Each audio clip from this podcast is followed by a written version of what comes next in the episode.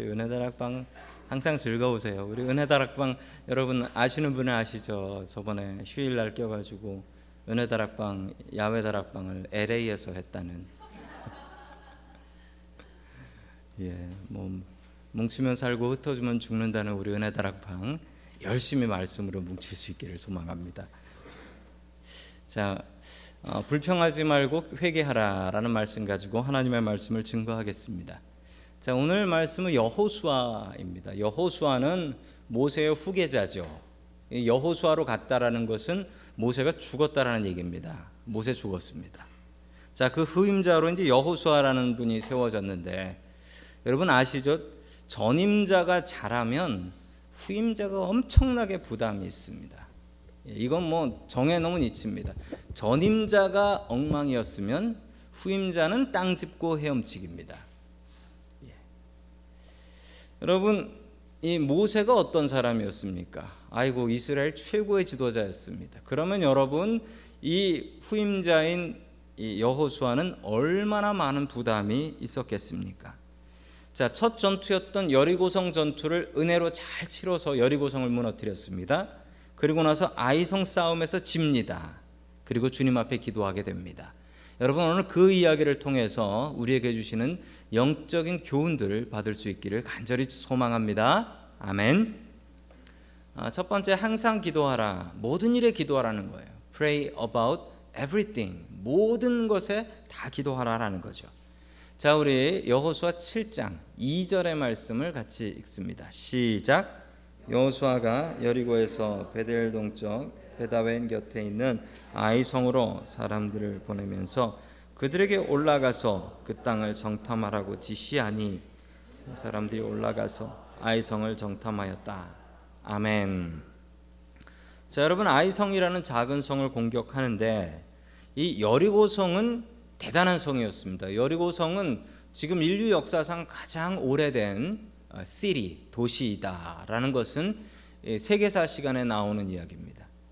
즉 여리고성은 대단한 성이었습니다. 성벽 두께가 대단했고요. 그 성이 얼마나 튼튼했던지 이거 뭐 밖에서 공격해 가지고는 무너뜨릴 수 없는 그런 성이었습니다. 자, 그 성을 무너뜨린 이스라엘 백성들 기분이 뿌듯했고 자신감이 충만했습니다. 자, 그래서 아이성을 갈 때는 아이성에다가 정탐꾼들을 보내, 보내게 되죠. 이 여호수아의 지도자적인 모습을 볼 수가 있습니다. 전쟁하기 전에 정탐을 해서 이 아이성이 어떤 성인지 알아보려고 했던 것이죠.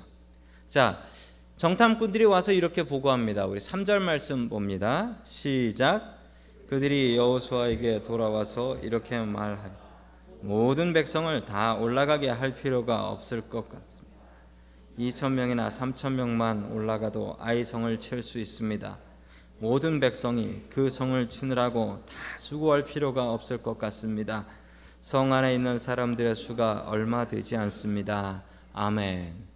아주 제대로 된 정탐 보고를 했습니다. 성 안에 사람의 수가 얼마가 있고 우리 군인 어느 정도가 올라가면은 이길 수 있겠다라는 정확한 보고를 했습니다.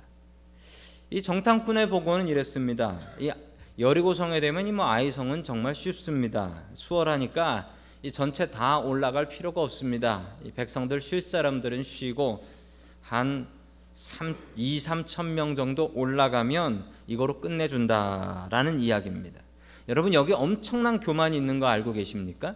여러분 이 사람들이 여리고성 무너뜨리고서 자신만만해 있는 거예요. 그런데 여러분 여리고성 무너뜨린 이야기는 여러분 잘 아실 겁니다.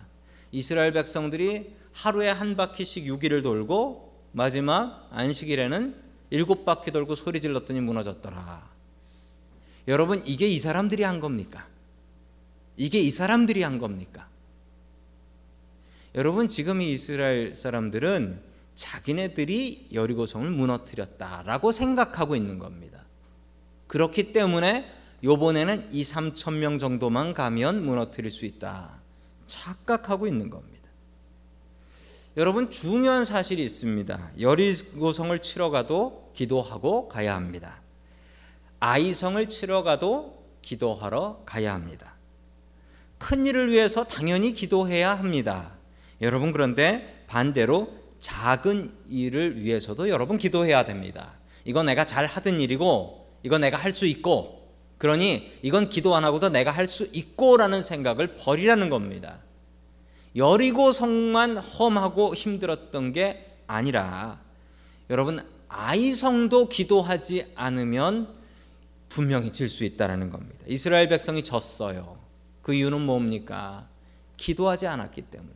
여리고 성은 크니까 기도하고 싸워야 되고 아이성은 작으니까 기도 안 하고 2, 3천 명 올라가면 되고 이런 착각을 했던 겁니다. 여러분, 우리가 기도할 때 모든 일에 기도해야 됩니다. 어떻게 모든 일에 기도해야 되느냐? 여러분, 우리가 여리고성 치러 갈 때도 기도해야 됩니다. 여러분들이 내어놓는 기도 제목, 큰 꿈과 큰 비전, 문제거리를 위해서도 기도해야 되지만 매일매일 하는 내가 할줄 아는 당연한 일들을 위해서도 기도해야 합니다. 그게 우리의 아이성이니까요.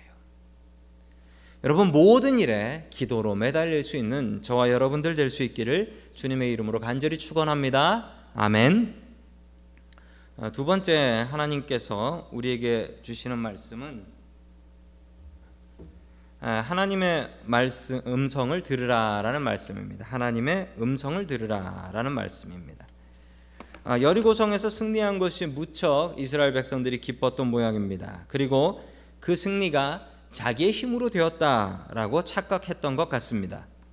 하나님께서 하셨다라는 생각이 조금만 있었더라도 정탐꾼을 보내고 그들의 말을 듣고 이렇게 전쟁을 망치지는 않았을 것입니다. 자, 계속해서 여호수아 7장 4절의 말씀을 같이 봅니다. 시작. 백성 가운데서 약 3천 명이 그리로 올라갔다. 그러나 그들은 도리어 아이성 사람에게 패하여 도망쳐 왔다. 아멘. 정탐꾼은 2천에서 3천 정도면 된다라고 했는데 여호수아는 지도자로서 넉넉하게 3천 명을 배치를 했습니다. 그런데 가서 싸우고 왔는데 싸우다가 도망쳐서 내려왔다라고 한 거죠. 여러분 누가 시킨 대로 한 겁니까? 정탐꾼 시킨 대로 했습니다. 정탐꾼의 보고대로 정탐꾼이 시킨 대로 2천에서 3천 넉넉히 3천 보냈습니다. 그런데 보기 좋게 전쟁에서 지고 돌아왔습니다. 여러분 뭐가 문제죠? 누구의 음성을 들어야 합니까? 하나님의 음성 들어야 하지요. 그런데 이 사람들은 여호수아는 실수했습니다. 누구의 음성 들었습니까? 정탐꾼 사람의 음성을 들었습니다. 여러분 그러면 사람의 음성은 들으면 안 되는 겁니까? 여러분 그 사람도 문제입니다. 사람 얘기 절대 옆 사람들이 하는 얘기 듣지 않는 그 사람도 문제입니다. 옆에서 조언하는 사람들의 이야기를 나는 하나님의 음성만 들어 당신 얘기는 안 들어 이런 사람도 문제입니다. 여러분 그런데 더 큰 문제는 사람의 이야기만 듣고 하나님의 음성은 안 들으려고 하는 사람도 문제입니다. 더 큰 문제입니다.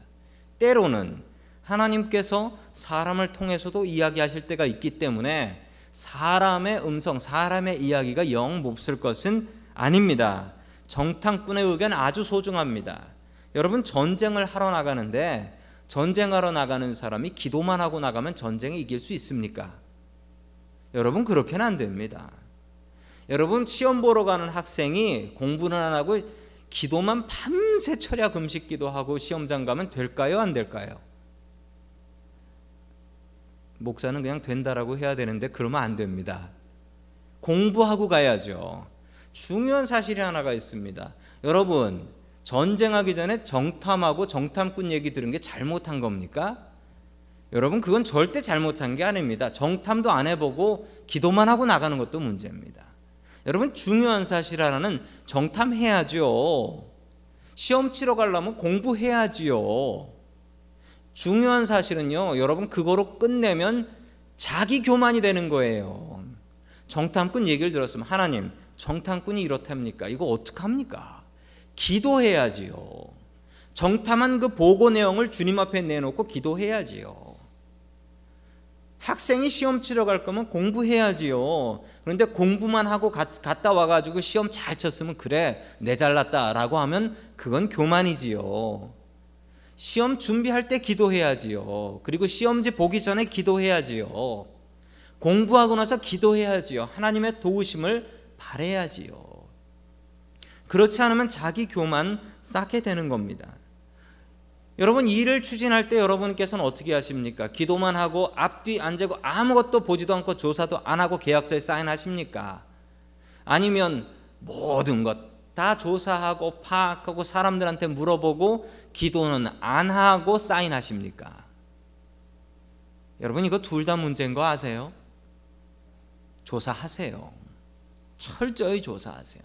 그런데 그 조사한 걸 내가 결정할 생각하지 말고 하나님 앞에 가지고 나가시라니까요. 하나님, 내가 이렇게 알아왔는데 이거 어떻게 해야 됩니까?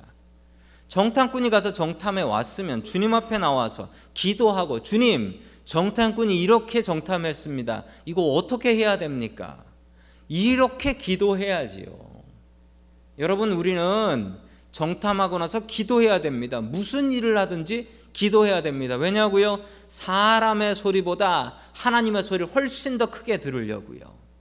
여러분 정탐꾼이 시켜가지고 나가서 전쟁 졌습니다. 정탐꾼이 책임집니까? 책임 못 집니다. 그 사람들 책임 못 져요. 여러분 하나님의 음성을 들으면 하나님께서는 분명히 책임져 주십니다. 여러분 사람들의 소리보다 하나님의 소리를 훨씬 더 크게 중요하게 들을 수 있는 저와 여러분 될 수 있기를 주님의 이름으로 간절히 축원합니다. 아멘. 마지막 세 번째 하나님께서 우리에게 주시는 말씀은 불평하지 말고 회개하라라는 말씀입니다. 불평하지 말고 회개하라라는 말씀입니다. 자, 우리 여호수아 7장 7절의 말씀을 같이 읽습니다. 시작 여호수아가 아뢰었다 주 하나님 우리를 요당 서쪽에서 잘 건너게 하시고는 왜 손에서 넘기시어 멸망시키려 하십니까? 차라리 우리가 요단강 동쪽에서 그대로 살았더라면 좋을 뻔하였습니다. 아멘. 이 초보 지도자들은 실패를 만나면 불평을 합니다. 어떻게 핸들해야 될지 어떻게 해야 될지 모르기 때문에 이렇게 불평을 하게 되는 겁니다. 하나님께 불평합니다. 하나님, 왜 여기까지 와서 이런 이런 일을 당하게 하시는 겁니까? 왜 하나님 우리 전쟁에서 지게 하신 겁니까? 하나님 이렇게 지면 내 지도자로서 체면이 뭐가 됩니까? 라고 기도를 하고 있는 겁니다. 자, 계속해서 10절 말씀 같이 봅니다. 시작. 주님께서 여호수아에게 말씀하셨다. 일어나거라. 어찌하여 이렇게 엎드려 있느냐. 아멘. 자, 오늘 읽으셨던 말씀입니다. 주님께서 일어나라고 합니다. 왜 일어나라고 하냐면 불평하지 말라는 거예요. 왜 하나님 우리를 여기 데려와서 이런 꼴을 당하게 하십니까? 하나님께 불평하지 말라는 거예요. 그리고 무엇을 하라고 말씀하시냐면 일어나서 죄 지은 사람 잡아내서 회개해라. 이스라엘 백성 중에 죄 지은 사람이 있다. 여러분이 아간이라는 사람이 여리고성 전투에서 하나님의 물건을 도둑질합니다. 하나님의 물건을 도둑질을 해요. 하나님께서는 그 사실을 이스라엘 백성들에게 알려주시려고 하셨지만 여러분 이스라엘 백성은 여리고성 무너뜨린 게 너무 기쁘고 우쭐대서 하나님의 음성을 듣지를 못했습니다. 하나님께서 그만 누워서 불평하고 얼른 일어나서 회개하라고 말씀하십니다. 너희 백성 중에 죄 지은 사람 있다. 잡아내라. 잡아내서 죄를 끊어라. 그냥 넘어가면 안 될까요? 안 됩니다. 여러분이 아간이라는 사람이 그 당시 최고의 좋은 그 이란산이에요. 이란. 이란에서 나온 외투. 신할산 외투라고 하는데 그 이란에서 나온 외투. 이란에서 지금도 카페트 같은 건 세계 최고죠. 자, 이란산 외투 한, 한 벌을 걸치고 있습니다. 이걸 가만히 집에서 두고 있겠습니까? 입고 다니면서 자랑하고 다니겠죠. 이거 내가 여리고성에서 하나님 건데 내가 훔쳤다고 자랑하고 다니겠죠. 그럼 이스라엘 백성들이 어떻게 되겠습니까? 그때부터는 하나님 거못 훔치는 사람이 바본 거죠. 그러니 하나님께서 그냥 두시지 않는 거예요. 하나님께서 죄 지은 사람 잡아서 회개하라는 겁니다. 여러분 때로는 하나님께서 우리가 지은 죄 때문에 우리에게 어려움을 주시고 실패를 주실 때가 있습니다. 여러분 하나님께서 우리에게 실패 주실 땐 여러분 여러분 속에 있는 죄를 털어놓으세요. 하나님 앞에 걸리는 죄들이 있으면 그 죄들을 하나님 앞에 회개하십시오. 실패하면 사람은 불평을 합니다. 원망을 합니다. 그러나 원인은 내 속에 있습니다. 문제를 푸는 열쇠는 불평이 아닙니다. 기도입니다. 여러분 회개하며 주 앞에 나아가셔야 됩니다.